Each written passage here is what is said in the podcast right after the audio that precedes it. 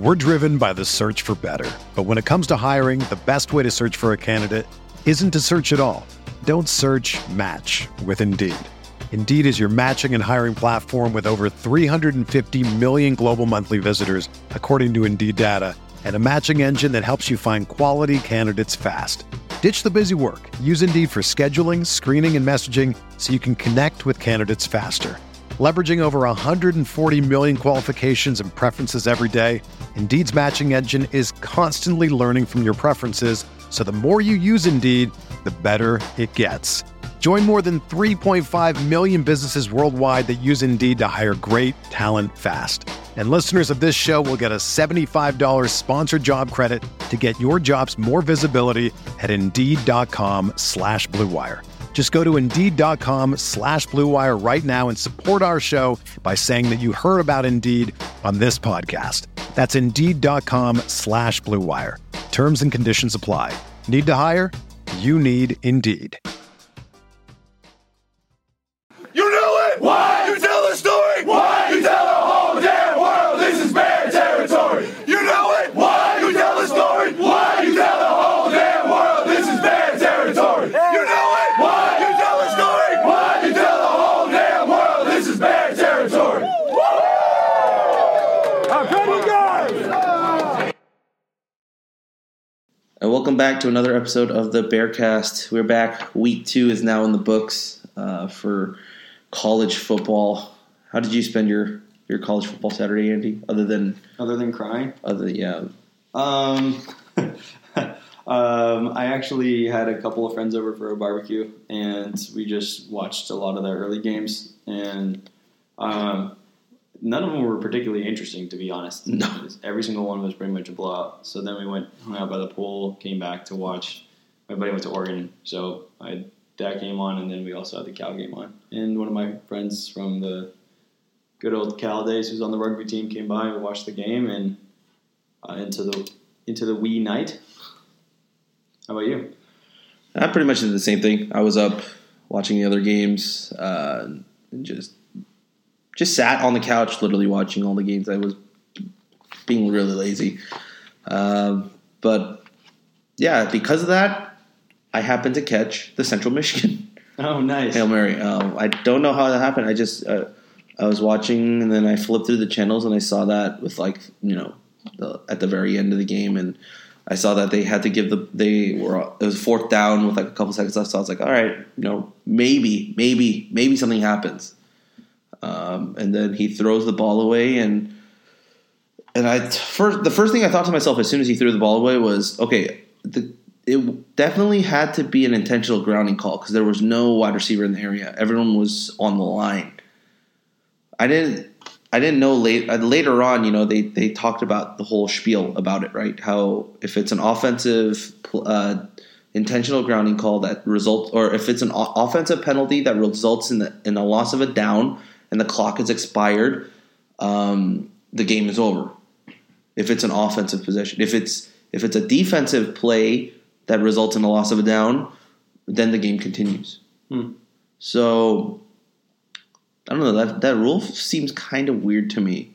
Yeah, they'll probably change it. Yeah, because just just from this this instance alone, if they actually in, ruled you know by the rule book, then Oklahoma State wins despite th- uh, intentionally grounding the ball to end the game. Like it, Yeah, it feels like you shouldn't Yeah. be able to win a game By- purposely doing a penalty. Yeah, exactly. So yeah, they'll probably have to change that rule. But I mean that throw, um, and then the the the falling back and kind of a little hot potato to the, the other wide receiver, and then he the, runs all the way around and breaks the plane and scores. Oh my goodness! I wow, That was awesome. that was yeah. It was, a really nice play, whoever that was on Oklahoma State, to come over and nearly stopped him and prevented him from getting into the end zone. it was a well designed play. I mean, they knew who they wanted to throw to.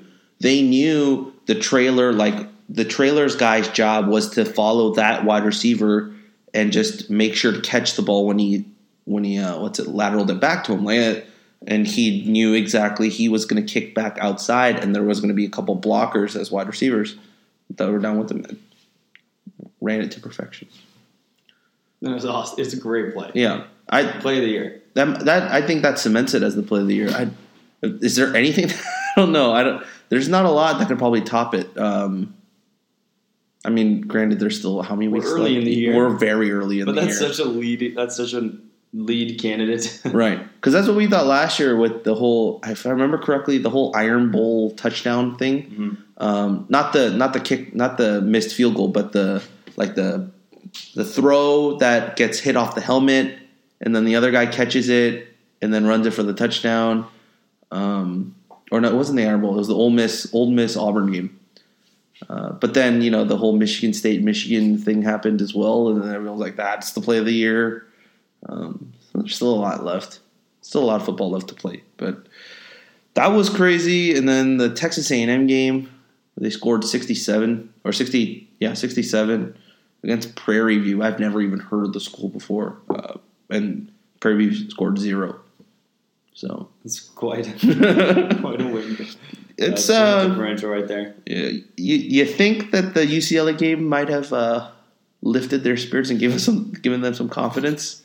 I think so. He dropped sixty seven the following week. I, I It just makes me bummed that we didn't play someone like Prairie View in our second. You know, like yeah, it's kind of a bummer, but I understand it's nice to to go and play against a quality opponent, but it's also nice to have your team just be able to drop a ridiculous amount of points on some like really underqualified opponent and make you feel great going into a huge game at home against Texas.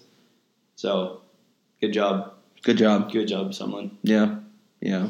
I the scheduling for me, it's one of those things where like it's the toss up, right? Would you rather play an FCS team or like increase your strength of schedule by playing someone that you Does might lose to? even count? I don't know. I think it, remember there was that thing with us last year when we played whoever it was with the really Grambling? and Grambling State. was it Grambling State? Yeah.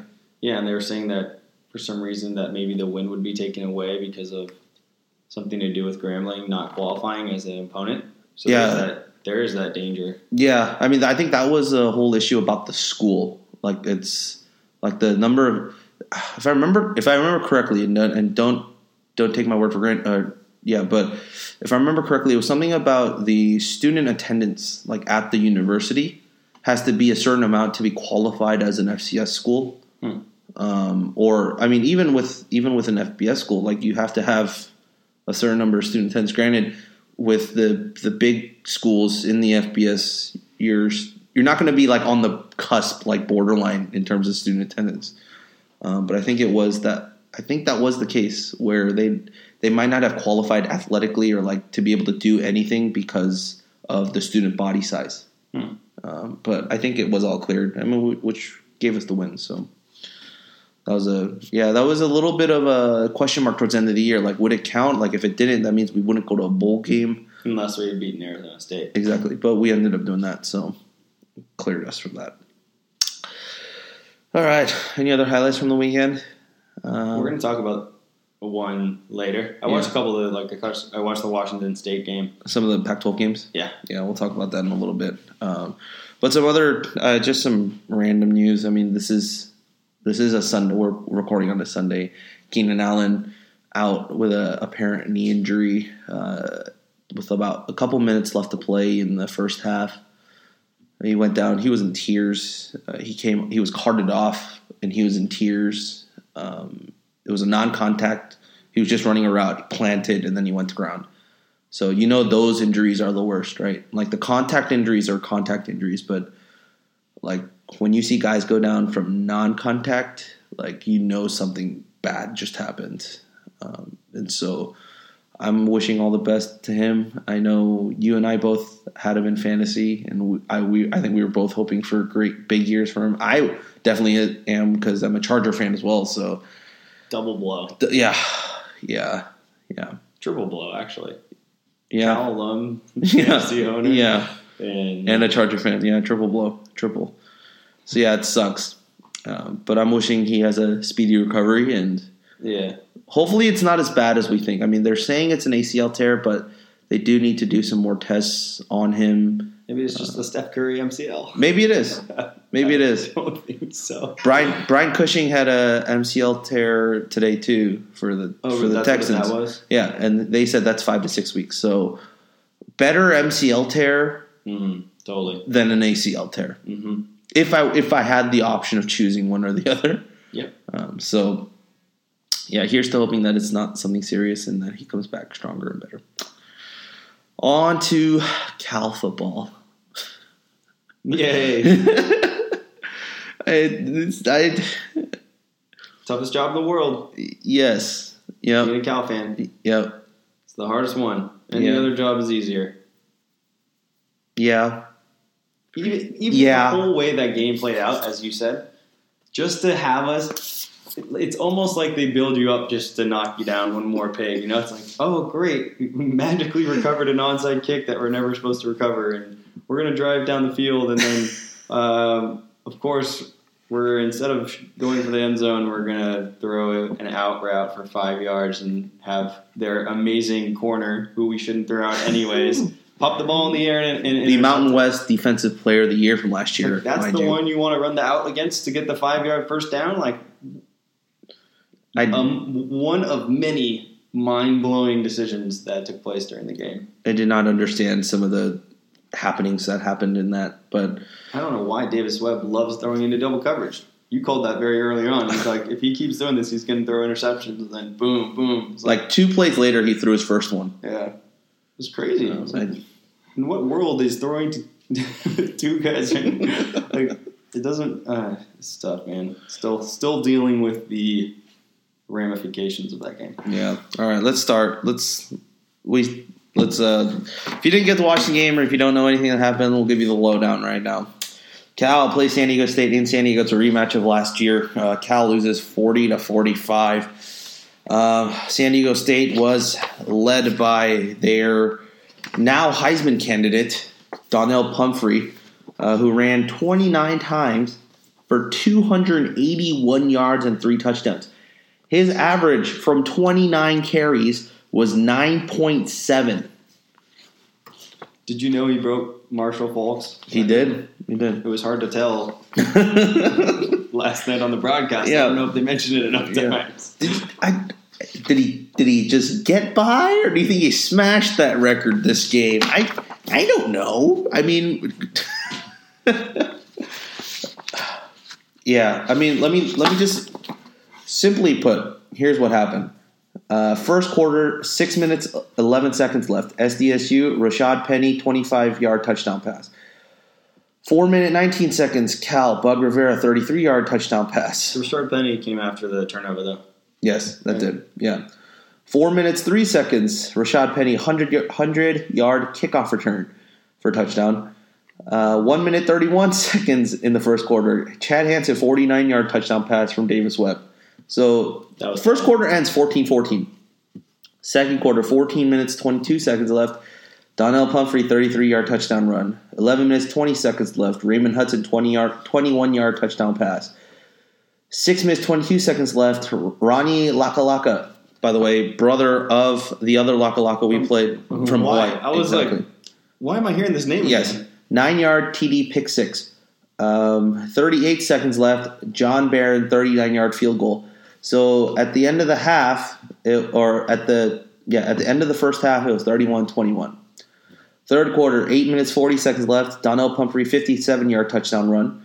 Seven minutes 52 seconds left. Demetris Robertson, 59 yard touchdown pass. Two minutes 56 seconds left. Matt Anderson, 45 yard touch, uh, field goal. So End of third quarter, 31 38. Still within reach. Fourth quarter, 13 minutes, 27 seconds left. Matt Anderson, 36 yard field goal, 34 38. Two minutes, 47 seconds left. Donnell Pumphrey, four yard touchdown run, 45 34. We all thought the game was over now. Until 56 seconds left. Raymond Hudson, two yard touchdown pass from Davis Webb. 45-40, we did not convert the two uh, the two point conversion. Right afterwards, what happens? Beto with quite possibly the most beautiful onside kick I've ever seen in my life. That bounce was perfect. um, and it the bounce wasn't even straight. It was it went straight up, but it was to the right. Um, so it it just sailed right over the SDSU receiver who was running towards um, the Cal uh, hands team, and then Darren Brown just jumps up and grabs it right over his helmet um, and lands. And that was, I think, with about 48 seconds left, 48, 47 seconds left. So we could we could march down the field. We could we could try and win this. We just need a touchdown, um, and which we do. We march down, we march down, and then a couple of penalties help save us, um, and we convert. We get another first down, another first down. We're at I think the 22 yard line, uh, and then Davis, or no, we're at like the 30 something. Davis Webb over overthrows Chad Hansen by about six inches. Um, and that could have been to the house touchdown. He split on a post route, Wide open. split the two safeties. It was wide open. But then the following play, we gain another couple yards, um, and then and then he throws to Vic Wharton, who not by his fault at all um, is covered by the Mountain West Defensive Player of the Year last year, uh, Kazee, and Kazee tips the ball, tips it again, catches the ball, interception, game set match. There's your recap. Game, set, blouses. let me let me just. I did the recap for this game uh, last night, and uh, my quarter by quarter, I took the titles of uh, top 50 Billboard songs right now to describe the quarters. Let, let me read it to you and tell me if it fits. I read the. I mean, yeah, I read this. The first quarter, the first quarter, Calvin Harris, Rihanna, this is what you came for. This is what we came for. A shootout, 14-14. Like this is like this is what we wanted to see. The second quarter, cheap thrills or cold water or work. All right? I think yeah, it was the the game was cheap thrills. The game was pouring cold water and we had a lot of work to do. Is that a country song? Which one? That one. Work? No, it's three different songs. I know. Never mind. The third quarter, I hate you, I love you. Yes, yes. It was a very I hate you, and then oh God, Cal football, I love you, and then oh I hate you again. The fourth quarter, don't let me down. But what happened? We were let down. We were let down. We were let down. I tweeted this out after the game. I said, That was nice. I like that. That was well done. Thank you. Thank you. I tweeted it out after the game. I said, all's right in the universe because Cal lost in the most Cal way possible. I felt like if we had t- scored that touchdown by any means, like the universe would have ended tomorrow. Like the apocalypse would have happened. Zombies would have arisen, and you know, like vampires come out of the woods. Like it, it, I think everything like bad possible could have happened because that it that type of good thing don't just don't happen to us. It, just doesn't. Um, so it doesn't make it any less it doesn't. It doesn't. But it didn't make it funnier. It did. It did make it hilarious. All right. Let's go over some of the stats. I mean, we went over the game recap. We're looking at this. SDSU as a team, 7.1 yards a carry. Cal as a team, 3.7 yards a carry. That's off of only 22 rush attempts, and SDSU had 47. 47. I'd, yeah. And we looked at that just so our listeners know. We looked at this, and you know the 3.7 yards per carry factor in Davis Webb sack. So if you remove that, it's actually 19 carries for 103 yards, which actually comes out to being right around 5.4 yards per carry, which is a pretty decent average for our run game. I think that's a great average. I mean, you. I mean, just just looking at the average alone, right? You hand off twice, that's a first down. Yeah, no, I mean, effectively, if you did that every play, it would be great. Yeah, and a little bit more management management of the clock, all that good stuff. Yeah. Sure. Yeah, no, that's like, yeah, decent doesn't describe that well. It's above average for sure on the ground. I mean, some good stats from the game. I mean, Chad Hansen had himself another amazing game 14 receptions, 190 yards, and a touchdown. I think that puts him at 30 receptions, like close to 30 receptions on the season. I think he might have broken 30 as well. I don't know. Right? Did he have 16 in his first game? I think he 14 had his second? 16. Yeah, so that that puts him at 30. 30 receptions in your first two games. My goodness, that man is having himself a season. Look at his targets. Yeah, he had 22 targets. So Man, he's looking one way a lot. very, very, and we said that in our in our Slack chat between the Golden Blogs writers. I wrote, I wrote, if he keeps throwing to Hansen's way, one of them's going to get picked. And what happened a couple plays later? As soon as I said that, he gets picked. Ah. I yeah I Dylan Klumph had a nice game. Yep, yep. Dylan Klumph did did punt the ball, put the ball very well, um, and I mean Davis Webb. You look at he threw seventy two times. Yeah, it's it's nuts. He so so yeah. This is the stat we were looking for, right? He threw so we threw seventy two times. So seventy two pass plays versus 19 design runs. nineteen design runs. Yeah. That's it's just it's an abysmal ratio. That's a terrible ratio, despite the fact that our run game was effectively averaging about five yards a carry. I don't. Yeah, let's talk about that in, in the nightmare section. That's gonna be like my main topic of conversation. All right, so let's let's The other thing, though, with, interestingly, with the stats that Yeah. I saw last night when I was looking them over, was that if you look at our punt returns, we had zero yards.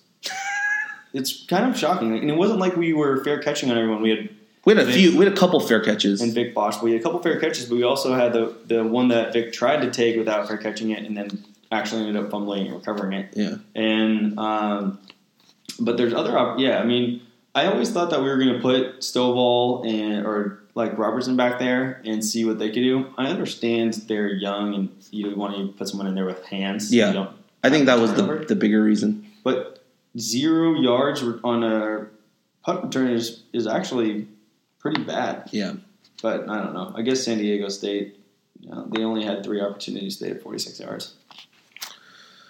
Yeah. Uh, I know this is going to be hard to come by, but do you have any favorite moments from the game? Um, yeah, I think. I mean, my favorite one of my favorite moments was just seeing Vic being unstoppable on the ground. People aren't trying to arm tackle him, and he's just going right through him. It was very Marshawn esque. It was. He doesn't have the shiftiness that Marshawn has, where he's like will bounce it one way or the other, and I see that in Trey a lot more. But just to have that like thunder and lightning combo and those two going and seeing what they can bring, it was really exciting. We haven't had that in a long time. Um, and I, I was actually pretty excited with the way that Davis Webb can throw the ball under pressure. And he, I mean, there were a couple times where he's flat-footed and he's throwing this ball like right into his receiver and uh, through some traffic. And those are great plays. And it's almost like the Brett Favre conundrum, right? Because then you have to deal with the the gunslinger when he throws into double coverage and deal with that. But I was impressed. A lot of his long balls, like that throw to Chad Hansen, was on the money. His throw to Demetrius Johnson was on the money.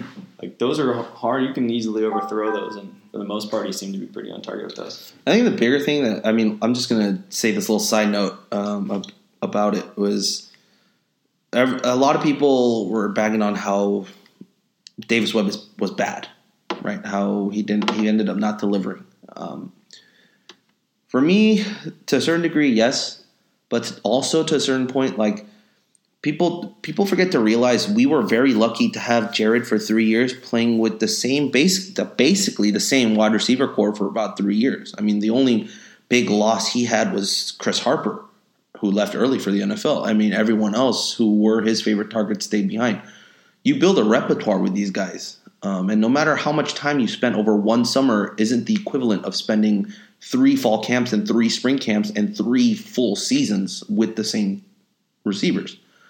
Um, a lot more goes into than just throwing the ball to where a wide open receiver is. Like it's there's a lot more timing involved. Like you need to know how your wide receiver is going to come out of their breaks, how far they come out of their breaks, like what their top speed is is when they're you know making the cut and coming out. Like it, it's a lot more than just understanding. Oh, he's running a corner route, he's running a post route, he's running a ten yard down and in, and he's running a, an option Z route. Like it, there's a lot more that goes into than just knowing the plays that are happening. But what I will say is the thing about Jared, if you look at it just Jared Davis Webb, and you're making that comparison, the biggest thing about Jared is it's not like he didn't throw interceptions, Yeah. as we saw with the Utah game. It's that he generally didn't make the same mistake twice, and especially against like inferior, maybe not like inferior, but like these teams that you go in and you expect to beat. Like just last year's San Diego State game, we played a very like, and that was the thing that I asked you earlier was about the turnover margin and the fact that Tony Franklin was laser focused on winning that, you know, making sure that Jared's touchdown to interception ratio was this figure. If it's this figure, then we're going to win, you know? Um, and it didn't seem like we had that approach. And that was what was missing for me was, was, was really that. And so that was the biggest difference, I think, in seeing like it's not that he misses the passes because I understand that he's not going to be as accurate as Jared is. There's a reason why Jared's in the NFL right now. And it's the number one overall pick. But the turnover stuff and the interception stuff is it's a new thing for us to deal with. We haven't had to deal with that for the better part of two years, outside of maybe one or two games where we did, and it was like, what? The world is falling. Like the world's ending. Jared threw five interceptions. What is wrong with the world? Next week he's back doing his thing. Yeah. You know, one thing I was happy about with Davis Webb was that at, uh, apparently in the post game conference, he, he basically said, "It's my fault we lost the game," um, and you know, just just seeing from him in practice and seeing him just in games, uh, he's we talked about this a couple weeks ago. He's he's a fiery guy. Like he's he's very very into the game. He's very emotional about what he does and what he makes mistakes of. Um, and I'm I think that's a big thing for me moving forward. I mean, it's still a long season. We got we got we, we'll talk about the preview for next week's game, but there's there's so much that he's going to learn and grow with these with he's going to have growing pains. Like it's just with this team, you're going to have growing pains. And yeah, it's it's good to see that he's still taking responsibility. He's he knows that he's the grad transfer. He knows he's only here for one year, so he's not putting the onus on the on the younger guys. He's making sure that if the blame comes, like when it boils down to it, it's going to be on me. And which it which it pseudo was yesterday because just because we couldn't we had the game winning drive and we just couldn't deliver in the end. Um, but it is good to see that he's he's basically saying, "Hey, it, it's my mistake. You guys just keep doing it." Like just keep getting better. I like that he's accountable for it, but I also think it it doesn't really fall on his shoulders, in my opinion, from the Yeah. games as much as it falls on the coaches. Yeah. You're only as good as the people that are leading you, and and if they're calling those plays and you're executing them, and it's leading to throw like these passes that seem like. You know, these passes are just like whoa, like what you know, and so to some degree, yeah, it falls on him, but to some other degree, it falls on the coaches. Yep. And uh, preparation and special teams play and turnovers. Like a lot of the, I mean, there were turnovers in this game that led directly to points that were not on him at all. And if those go our way or don't happen, then you know he's playing. He's leading the drive down the field, uh, trying to get a couple first downs to seal the victory, rather than to have to score a touchdown to win the game. Yeah, I really do want to go back and look at those inter- the plays where he threw the interceptions, just because I want to see if was it his decision to throw into those, like, or Yeah. was it just, Just that was the only guy that was open, like it just happened, like he just had to throw there. Don't look at the Lakalaka one because that Yeah, one yeah, not- was yeah. The the worst. Yeah, that was just a bad throw. and he thought he could. That was him being like, I can make this throw because, in, in my opinion, if I were to put myself in the shoes, you saw the linebacker here, you saw his wide receiver that was trailing out behind him, and if you put the ball behind, like he Just over the reach of the Yeah. the linebacker. got to go out of reach, Yeah. but he didn't anticipate him being able Yeah. to anticipate the pass, and that's stupid. That's dumb. Yeah. so dumb. All right, let's move on to nightmare moments. What was what was your nightmare moment of the game? I was screaming about it all game, just the fact that we just completely abandoned the run as a team. I thought we were effectively controlling and moving the ball downfield. One of our better drives was when Vic had set it, or at least I don't know if I think it might have ended up in a field goal, or I'm not sure if it. Yeah, it was like a 13 yarder, and then it was like another like six yarder. Like it was, and he was just Yeah. unable to be stopped. And it just why not feed the hot hands? Feel like a Seattle Seahawks here, right? You got this guy that can't be stopped, but you're going to pass the ball and risk an interception happening or risk a turnover. So the nightmare moments come from me and the coaching staff saying we're going to throw the ball 72 times and only run it in a designed way 19 times. yeah. I mean, if we had if we had an issue in terms of the fumbling or anything, then then yeah, I think that would have been an issue. But We didn't even have an issue with like tackle for loss. Like there weren't. Yeah, I mean, it, it just gives me frustrated. I was really frustrated with it all game. It's not like their their defensive statistics are Like, look at these tackle for losses. Like, there's five. That's not a massive figure here. No. And if there's sacks involved, which two of those five are, then we're looking at three plays that were for negative yardage. Every other play from our running back, you could make the case was positive. So, why in the world you would leave that and abandon that, and then also allow the defense to get comfortable by playing back more and almost putting yourself, your quarterback in a situation where de- the defense knows they're going to throw the ball, and everyone in the stadium knows they're going to throw the ball. It just and that last year when we were so inept with the ball that we ran it for two yards and for three yards just to keep teams honest against it. When you finally have that opportunity and you're doing it right, you and It's not for the sake of keeping it honest. It's it's actually effective. Yeah, right? we finally had an effective run game, and we literally shelved it for the majority of the second half. I mean, this was we talked about this right before we started recording. This was one of the games where I said, "Call a draw." I the San Diego State defense runs a three-three-five. They only send one or two guys off a blitz, which means which means even with the three guys, that's that's one on one for every lineman. If they send five guys at us, right? It's not like it's a three-four base where they send two extra guys from the linebacking core where one O lineman is going to get overrun. Like it's not. That's not the case. So unless they do a full engage eight, like there's no way that our O lineman couldn't have opened up a gap for that. I mean, especially because we're keeping them honest because they realize we're throwing a lot, which means they're going to sit back. They're not going to press. They're going to give our guys space and just play the sticks, which they did. And then what? We have we can easily eat up the five six yards that they're giving us every time that we hand off. Then when they start pressing because they realize we're just going to keep doing that, then we throw over the top with the guys that we have, the Hansens, the the, Robertsons, the Stovall's. The, I mean, The only times we didn't beat them over the top that game was when we started. We didn't have to keep them honest with the run, exactly. but we had the top open the whole first half, Yeah. and then I'm sure Rocky Long went in there and was like, "We're going to beat over the top." But it was two things. I'm sure it was their coaching adjustment, but it was also the fact that we didn't keep them honest with the ground game, and then all of a sudden their DBs could play. Yeah, I know where this ball is going. You know what? Mo- confused. I'm confused because the Bear Raid, in the way that I heard Sonny Dykes present it way back when he was hired, and everything I know about it, It's going to be a half half, basically. Yeah, it's half half, but it's also about creating short, winnable down and distances. So on first down, doing a quick pass so you can eat four yards, and then on six, so then you have a second and six. It was about about creating these down and distances that are manageable, not setting up second and ten, not setting up third and third and long. And in so doing, you have a very quick offense, but it's very efficient. And I lo- I didn't I saw us in more second and tens than I was really prepared to see. I don't know. My nightmare moment, I think, is looking at the statistics, is that our D line probably had their best game of the year. Like it's, I think above and beyond. Cameron Saffle had one hell of a game yesterday. Um, Devontae Wilson was probably the most active like I had ever seen him. James Looney was everywhere, like absolutely everywhere, and we still gave up 200 plus yards to a running back. Like that's the that's the nightmare for me is that our D line played to the best of their ability, and yet our defense as a whole could not hold. That's a good point.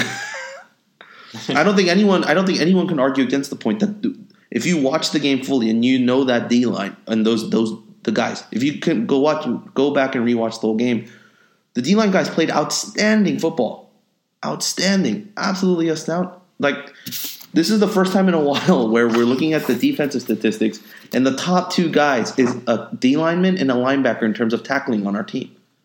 Like it's it was usually it's been it's been the Vanderbilts, it's been the Drews, right? It's been the Rambos, but finally it's Cameron Saffle with eight total tackles, Raymond Davison with seven total tackles. And then you have Marlon Franklin with six. I mean, that's understandable, right? With a corner and some if they throw quick passes out, it's the corner that's gonna have to make the tackles. And then it's Kyrie, and then it's back to Devante Downs who had five. He had Uh, a good game. Devante, I, I thought He did. From Hawaii versus this game, I thought he was the most improved player that I saw. Yeah, and I, I really think the defense just at some point got gassed. I I that's uh, when I rewatched the game last night and I rewatched the third and fourth quarter. I didn't need to rewatch the first and second, so I just rewatched the heartbreak of the third and fourth. But You're a brave soul. yeah, um, but I could definitely tell that they they made the stops that they needed to in the third. Like we got stops, we got them to punt, we got them to get the ball back, and then what do we do? Either we go three and out or we throw a pick, and then you know with a three four minute turnaround, our defense is right back out there playing against this team that's literally just punching you in the face over and over again, mm-hmm. and it's only a matter of time before our guys start to black out and just start to be they just they just got gassed. I mean, you you just can't keep running it down the middle and running it to the outside and ex- expect our linebackers and D linemen to constantly be able to stay up with them. Like it's I'm with you. It's almost like it's one and two in my mind, where if you're not, um, if you don't have a more balanced attack, then you're going to run a risk of being like a quick three and out. And I, I agree. Like they, we came out of the half, and I think everyone on the Cal side sort of thought, you know, we're going to have to see our defense come up with some stops, and they did. They stopped someone that was very hard to stop, and then the offense didn't capitalize on it. But then more so with the quickness that you don't capitalize on it is if you're not running the football, you're not giving anyone very much time to recover. And so our drives seem very fast, very short. It's like the problem with the quick strike offense sometimes is that in the quick sh- nature of the offense itself, it can completely wear out the defense. And I think, yeah, that those two are not unrelated. yeah, it's not. It's definitely not. I mean, you yeah, if you watch football long enough, you understand the the whole how much stamina it takes and you know the no huddle offenses versus the, there's a reason no huddle offenses tire out defenses, right? And there's but that's also on the flip side. There's also a reason that big play offenses have defenses that get tired easily is because if you don't pull off the big play, then you're putting the onus on the defense. Like if if you go three and out and you can't score, then that puts the onus on the defense to make another stop so that the offense gets another opportunity to try and increase the lead or get back to your get yourself back into the game. And that that only can hold you for so long before either side just gets tired and just breaks. You know, and it you know, like a couple years ago when we played Washington State and that was that shootout, you know, like you could definitely tell the defense on both teams were exhausted. They're absolutely gassed. But then you look at the flip side, like both offenses were were gassed too because they're running constantly. But then that's also because we ran the spread against both teams, right? But then you flip it and you have one team that just runs it and manages the clock and just keeps pushing you, pushing you, pushing you. And then another team and your offense is just two minutes out on the field and you're back out there for another 10 minutes of just getting punished. What's going to happen in the end? Like it's either it's either one you're going to give up like a like a 50 yard touchdown because it's just that's what's going to happen, right? You're just going to get tired. Either that or you're going to start getting injuries. And you're going to start getting guys that get cramps. You're going to start getting guys that won't be able to continue in the game. And that's pretty much what happened towards the end of the game. I mean, you saw Cameron Saffle get a little bit of a knock.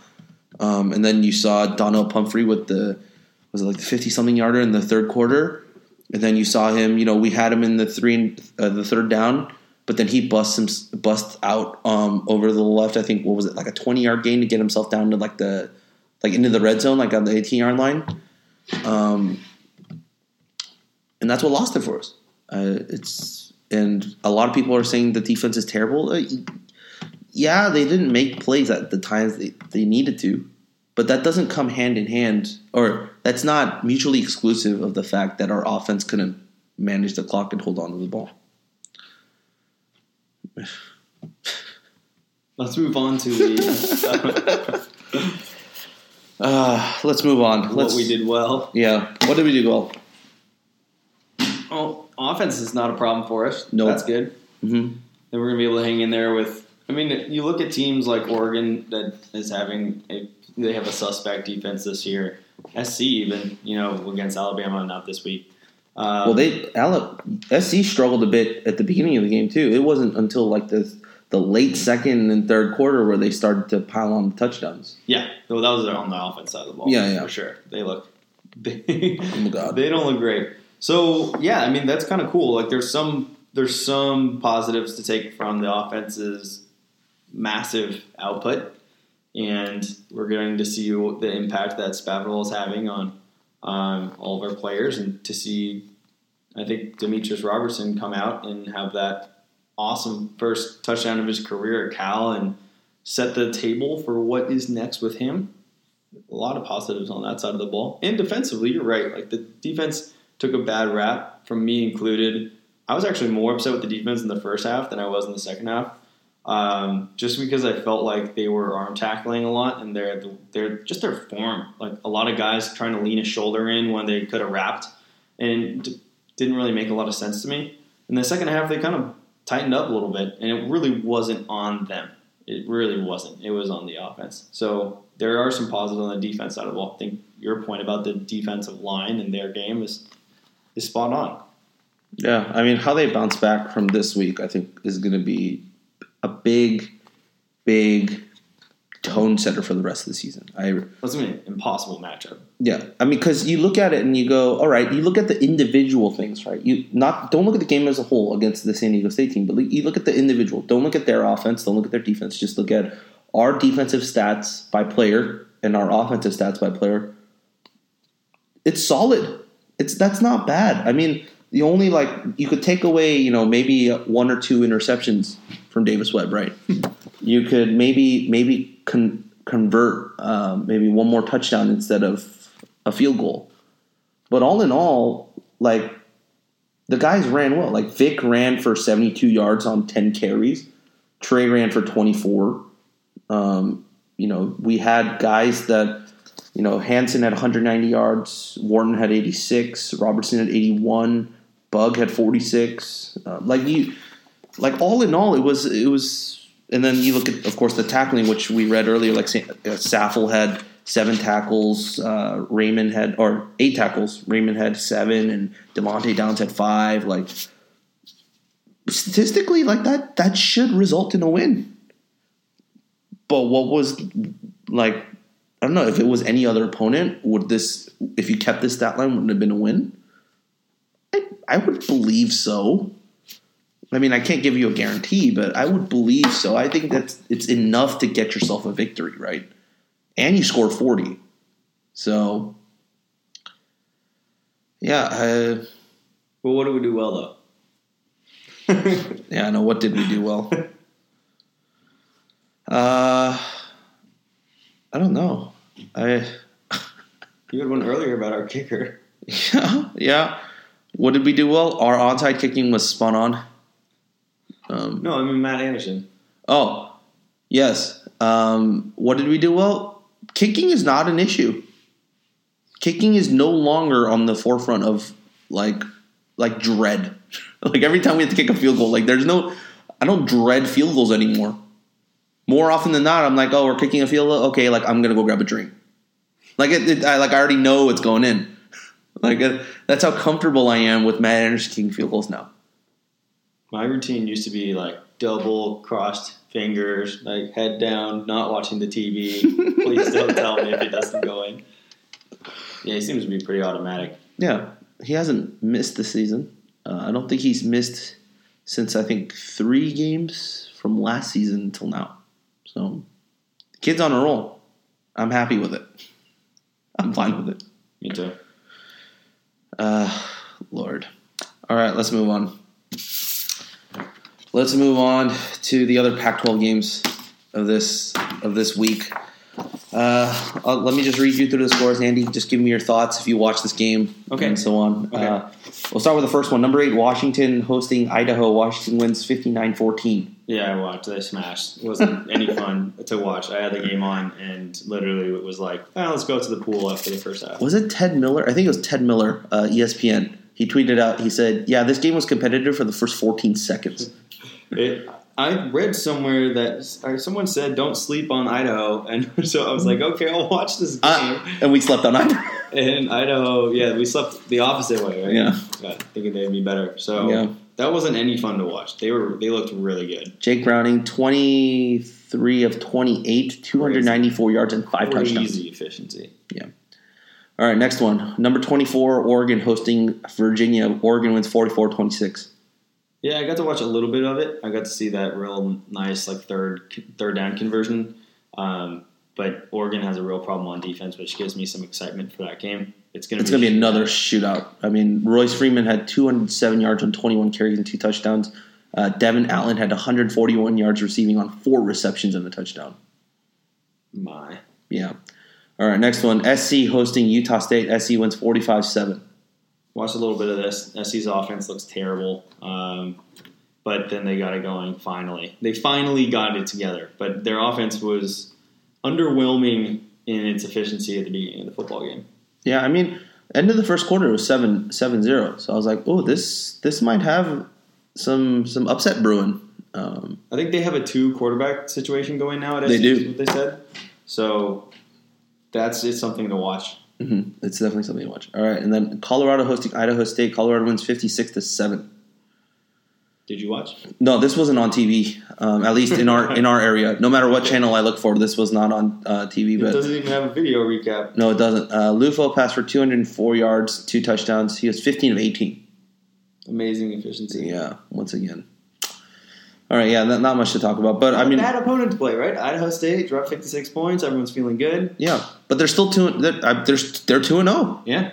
They're two and zero. All right, the next one, the Holy War. Utah scrapes one out against BYU, 20 to 19. Did you watch? I watched a little bit of the end of it, um, and my God, Utah like barely scraped it out. But I mean, personally, I thought Utah had this in the bag in the beginning of the game. Like I thought this was their game. Um, but, but BYU was relentless on defense and would not give it up until the end of the game. I'm, I don't think that we have a decent shot against Utah. I think we do too. Yeah, I mean, I think their quarterback situation is still a, a bit messy. Um, he's not uh, the same guy as Wilson was. So, and they don't have. I mean, they're they have a great running back, but at the same time, he's not the same running back that Devontae Booker was. So, we'll see how that one plays out. UNLV at UCLA. Uh, UCLA wins forty-two to twenty-one. Watched a bit of it. I still am not impressed with UCLA. No, no, I'm not impressed with Josh Rosen at all either. You don't think so? I thought he looked better this game, but I guess his stats argue otherwise. Yeah, I mean, I really thought UNLV could have pulled off the upset if it wasn't for the 21 point second quarter that UCLA had. Um, otherwise, it was a pretty competitive game. It, yeah, it was a shootout to a certain degree. And then, oh, this one. Oh, this one was. I mean, I don't know how else to describe it, but I'm not looking forward to two weeks from now. You're taking the over. That's, yeah, that's yeah, that, yeah. All right. That's Uh, gonna be so fun. Texas- The game is gonna be like seventy for each team. Texas Tech at Arizona State. Arizona State squeaks out the win 68-55. I don't know. It's it's a 13 point game, so I don't know how you can say you squeaked it out. But in the, in terms of this game, in terms of like the points scored, you squeaked it out if you if you won by 13. Um, and Kalen Ballage had 13 carries for 137 yards and two touchdowns. Patrick Mahomes, who is who is now taking over the quarterback job at Texas Tech for Davis Webb. No, Ballage had seven touchdowns, Oh, that. Oh, sorry, seven touchdowns. My mistake. thirteen carries for 137 Yeah. yards. Seven touchdowns. That's right. So seven touchdowns. Patrick Mahomes had five touchdowns too on uh, 38, pa- 38 completions on 53 attempts for 540 yards. I watched a bit of this. Um, Kalen looks scary. like I could. This was one of those ones where it was like you were squinting while you watched because you couldn't tell whether it was the defense that was bad or if it was Ballage that was this good. I'm willing to bet it's the latter. Mhm. I'm more. I'm yeah, yeah. How bad could Texas Tech's defense be? To- Obviously bad. Like, You can't be you can't be bad to the point of giving up 137 yards on 13 carries. All right, we'll move on to the next one. Washington State goes to Boise, Idaho to play on the blue turf. They lose 31 to 28. Did you watch? I watched a bit of it. I watched the beginning. I watched the end. I Oh, did okay. a simulcast Oh. with the Cal game and this game. Um, I watched the beginning and I thought I thought this was oh god, like Washington's gonna get blown out. Like this was not gonna be a fun one, and Washington State's gonna be down zero and two to start the season. Which the zero and two part I was I was dead on right, but the they were gonna get blown out. No, I was dead wrong. they got the ball back with an interception and had a chance to bring take it down the field and uh, position to tie the game, and then couldn't do it. But it was really it was really exciting. Really exciting. I, I agree. I looked up at it and was like, wow, all right, 17-0, Boise State. And then, yeah.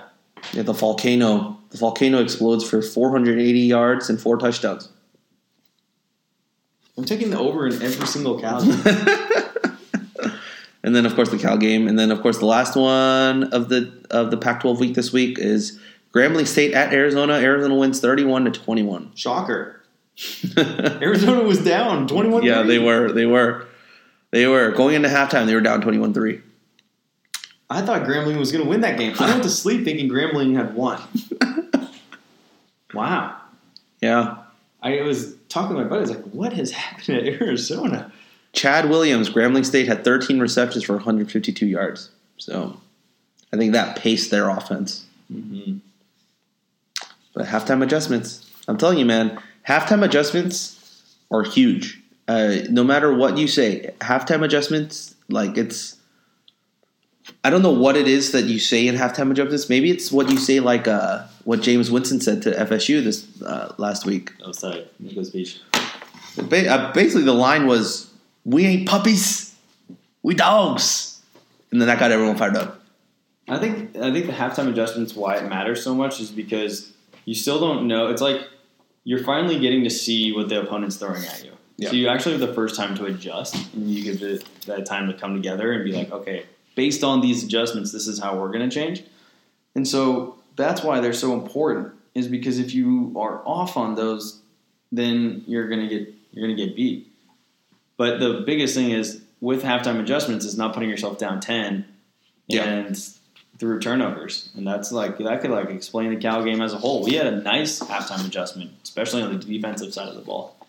We just didn't put ourselves in a position to win at that point, and those ten points that we put ourselves down by, or even like you know, if you're going to talk about turnovers and kick returns, like you know, 14 points that we essentially said here. Would you like this?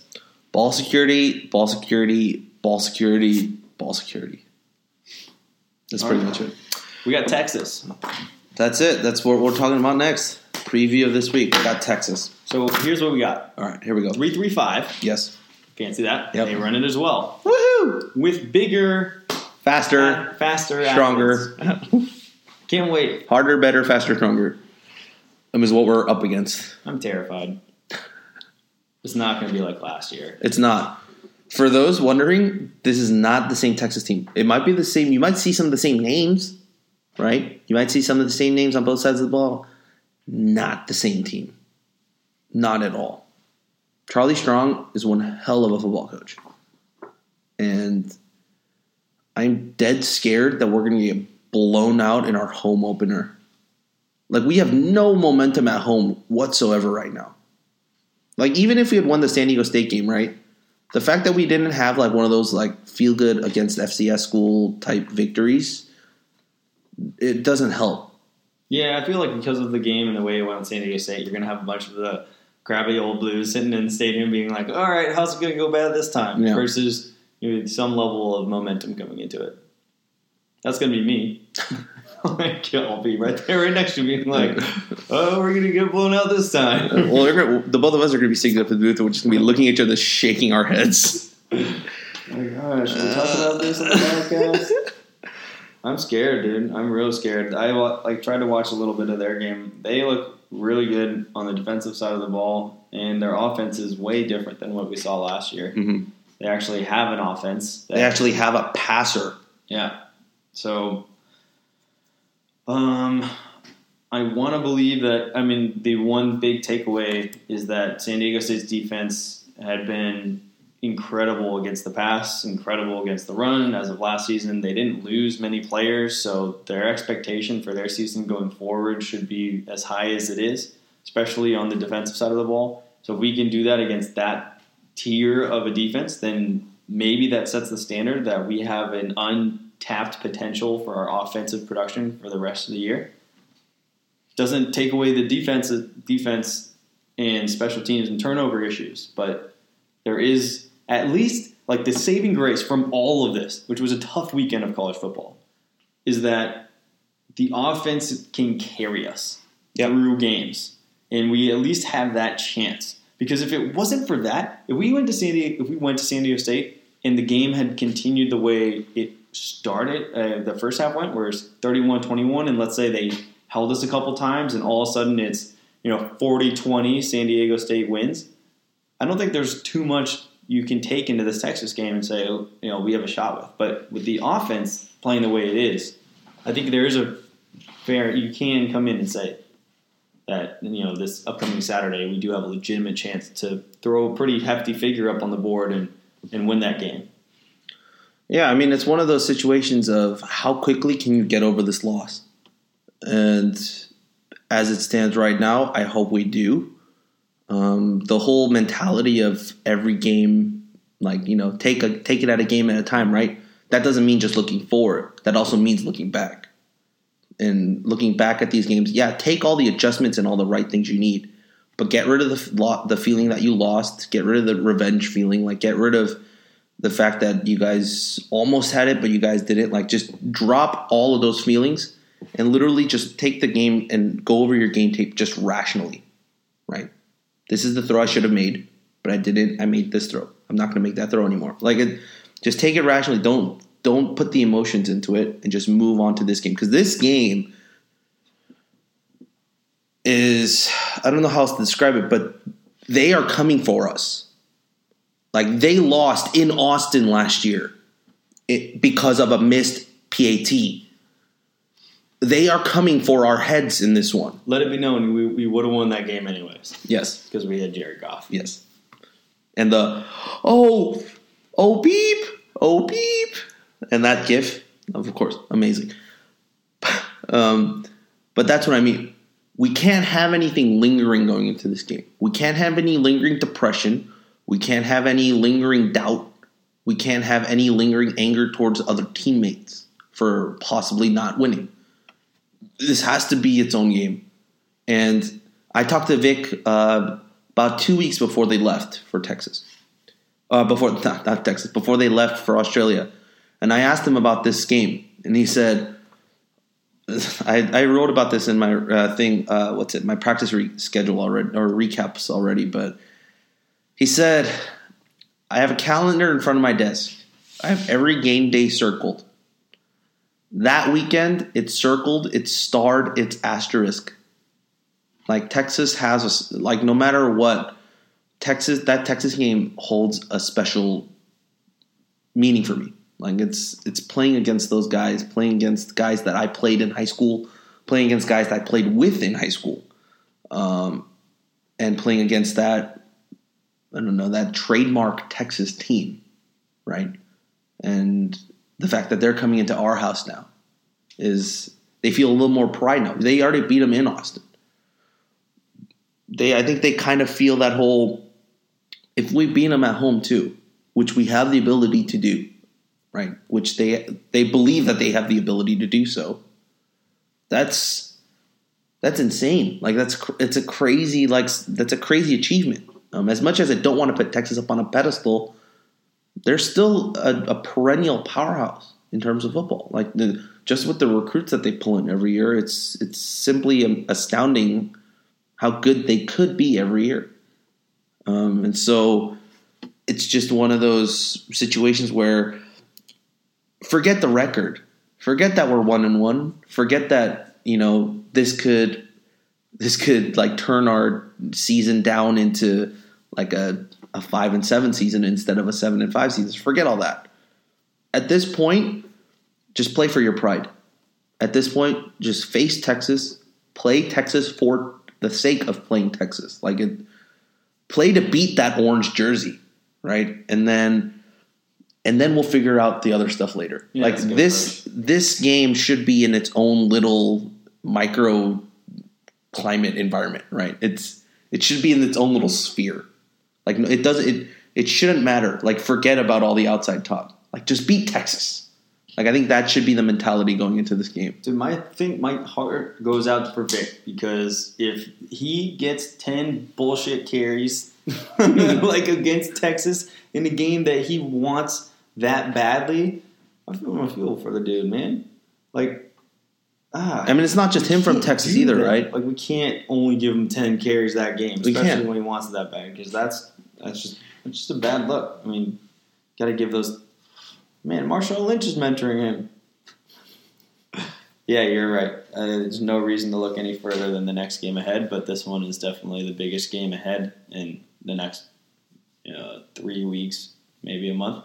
Yeah. So um, it's huge. First time in 46 years Yeah. or so that they're coming to Berkeley, and uh, they're coming off a brutal loss at home, and we got to you know, hopefully fill up 50% of that stadium with Cal fans. But the way that the athletic ticketing office has been sending out those promos, I don't know. I Yeah, don't know it's- how well it's been selling. Mm, So it's going to be interesting to see if it's like an Ohio State feel, where it felt like 70 to 80% of the stadium was Ohio State fans. or like a SCLA game up here. Yeah, where we more get a 50 50 balance. Yeah. We can get a 50 50 balance, get a couple touchdowns going, get the fans into it, kind of like revive what football game days really used to feel like. At Memorial, yeah, then I mean, that'd be a big net positive for us. I mean, you and I, you know, remember from our years that in 2007 against the Tennessee Volunteers, like that, that atmosphere at that game was Crazy.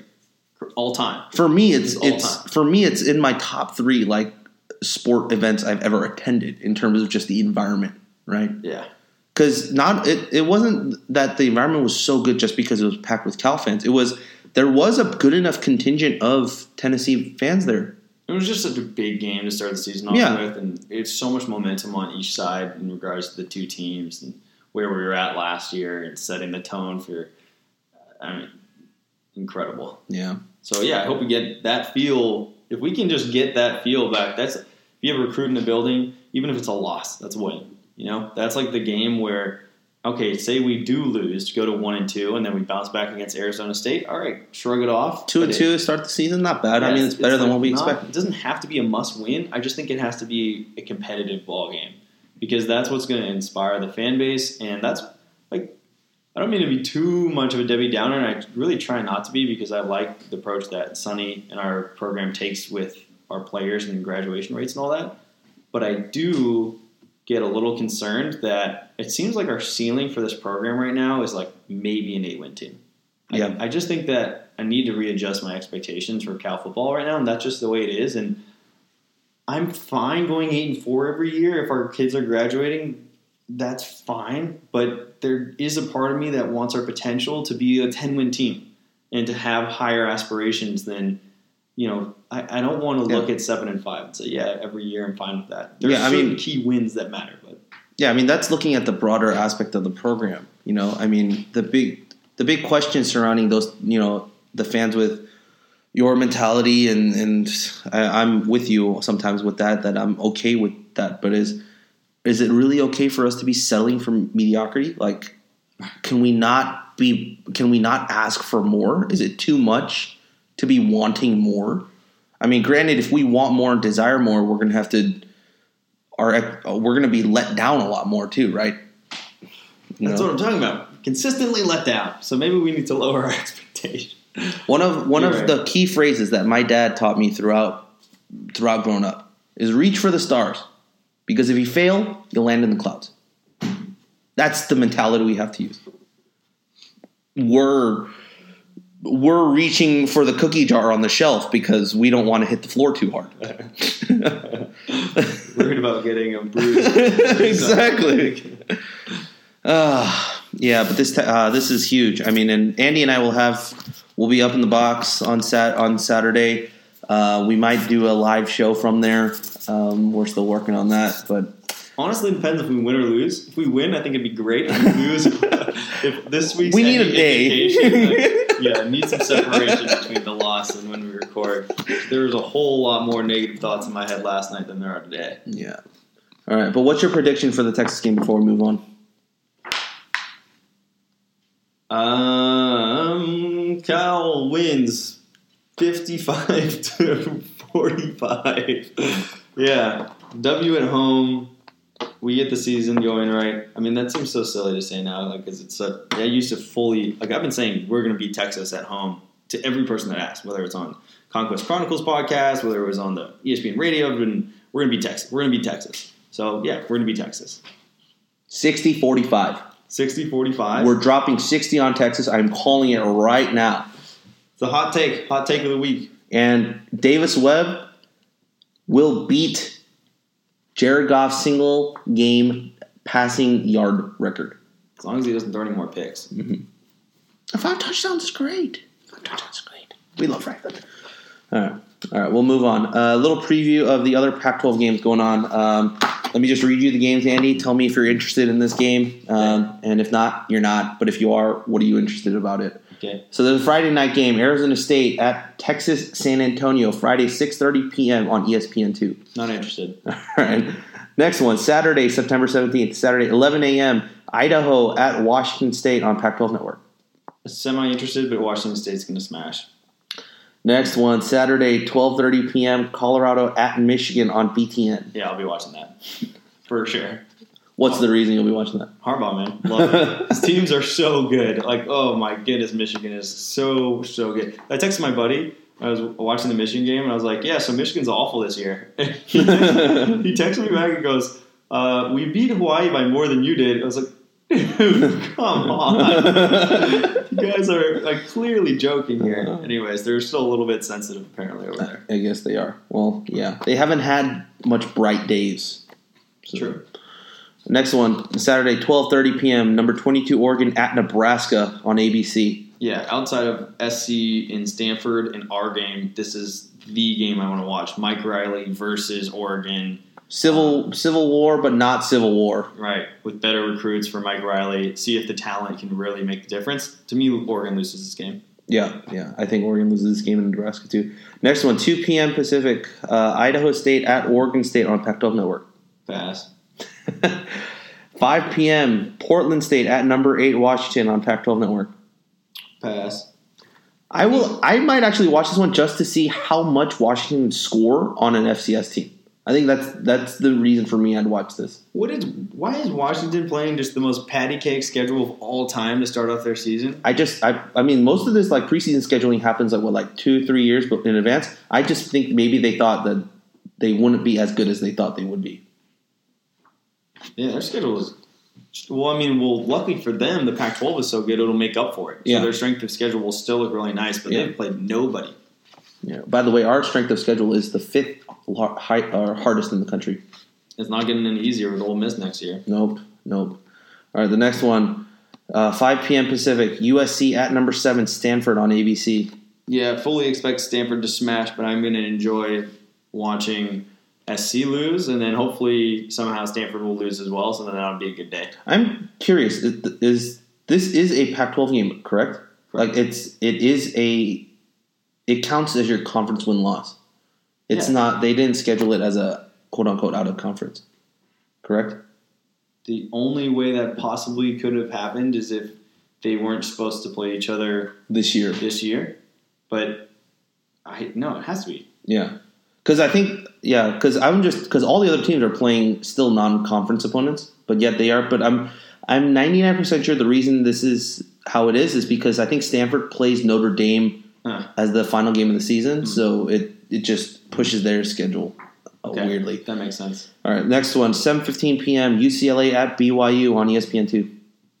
I guess maybe it's worth watching, but by that time we're going to be all invested in the Cal game anyways. Yeah, I I mean, we might be watching from the monitors when we're up there because they'll probably have some of the other games on. But Yeah. the only reason I want to watch this game is to see a gauge. Because if if BYU They kept it close against Utah, Yeah. and if they if BYU keeps it close against UCLA as well, then that tells you uh, just transitive property alone, UCLA isn't as good as we think they are. Who did BYU play week one, by the way? Didn't they beat someone good? They did. I just can't remember who. Okay. Um, the next one, uh, 7:30, Utah at San Jose State on on CBS SN. I mean, we'll be at the stadium by then, so I mean, and most people uh, that are listening to this will probably have uh, ESPN turned on, anyways. Uh, 7:30 p.m. Texas at California. Yes, ESPN. Yeah, as I said. I guess I'll watch that one. Yeah. I suppose. Yeah. Might have to be forced into it. Yeah.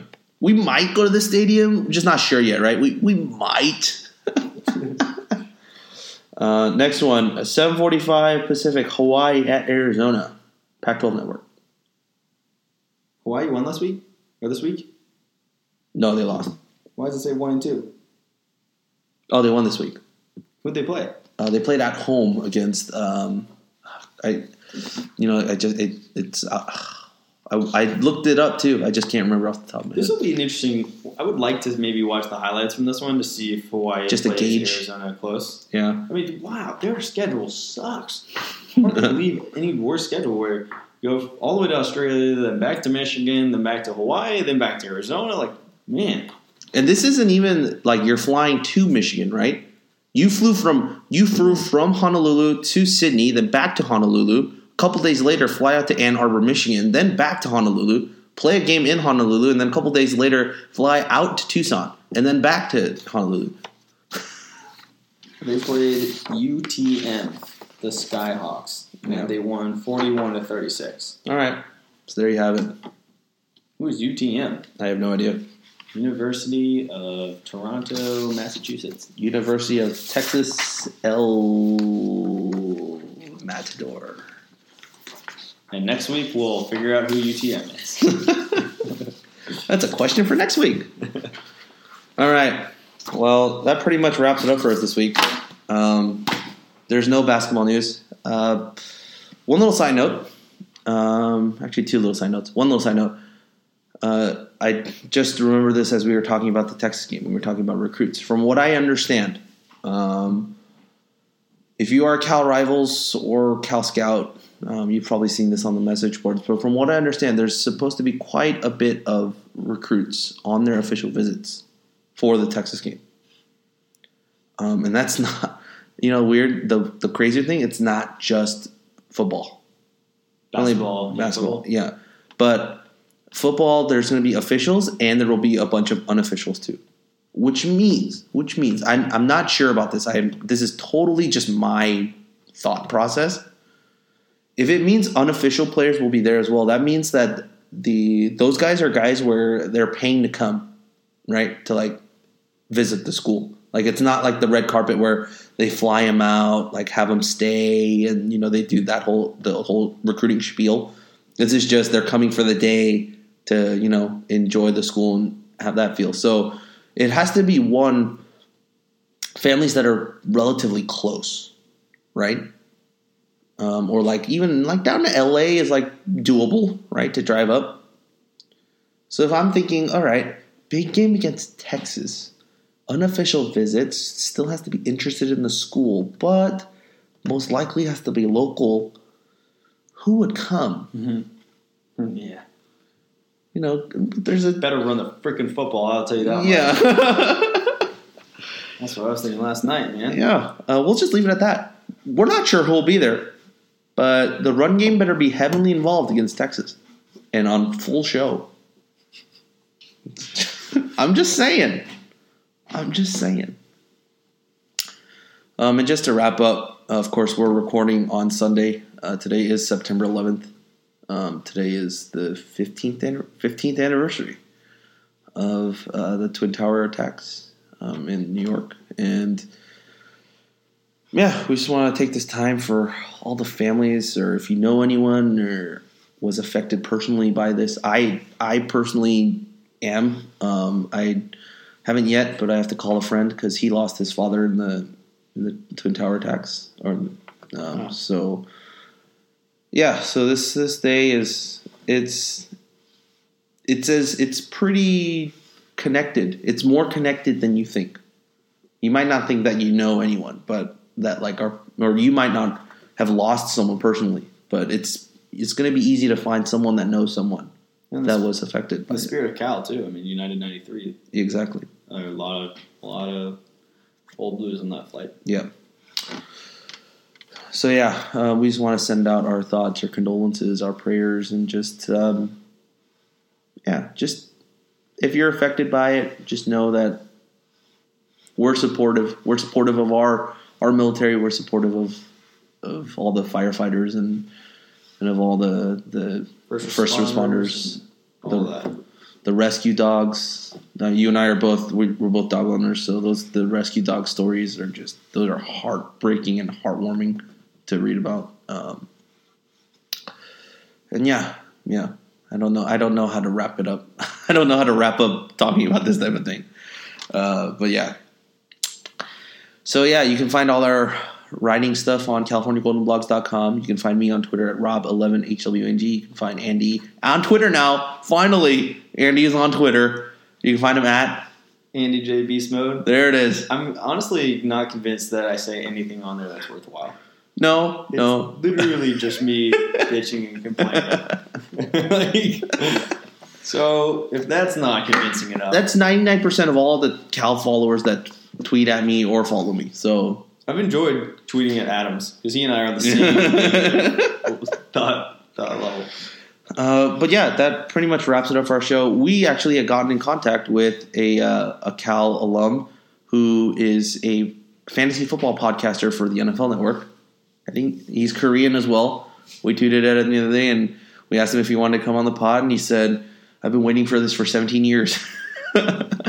uh, so we'll work it out with him to get him on the pod as well, and uh, that'd be pretty. That'll be pretty fun. I mean, we can talk some fantasy football.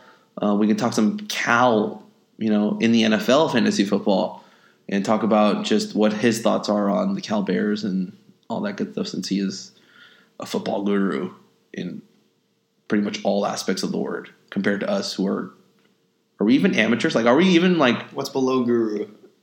Oh, it's four below Guru. what's what's underground under guru? Yeah. It's like that famous uh, Moneyball Moneyball saying, right? Like the league is here, and then we're here. We're in single A. Yeah, and then Nice. there's there's this much crap, and then there's us. Oh yeah. All right. That wraps it up for us. Uh, we'll be back next week after Texas uh, to give you the recap and a preview of the Arizona State game as well. And don't don't uh, don't forget to also uh, listen to Nam and Scott's podcast that comes on on Tuesdays.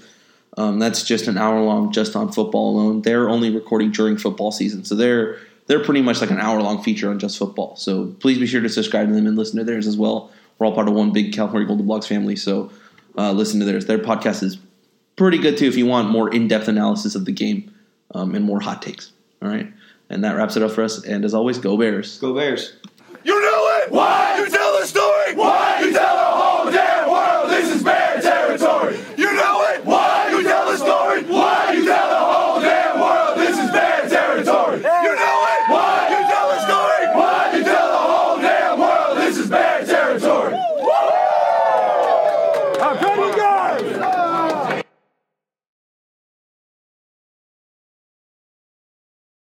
Everyone is talking about magnesium. It's all you hear about. But why? What do we know about magnesium? Well, magnesium is the number one mineral that 75% of Americans are deficient in. If you are a woman over 35, magnesium will help you rediscover balance, energy, and vitality. Magnesium supports more than 300 enzymatic reactions in your body, including those involved in hormonal balance. From functional medicine doctors to mental well being and female hormone experts, we all know that magnesium is the one mineral to improve all aspects of well being and health. But which one? Magnesium Breakthrough from Bioptimizers, the trusted choice recommended by leading experts with seven best absorbed forms of magnesium to ensure your body receives the support it needs for overall well being. Go to bioptimizers.com slash balance today and use code BALANCE10 for 10% off. Support your journey to wellness at B-I-O-P-T-I-M-I-Z-E-R-S dot com forward slash balance. Magnesium Breakthrough from Bioptimizers, your foundation to optimal health and vitality.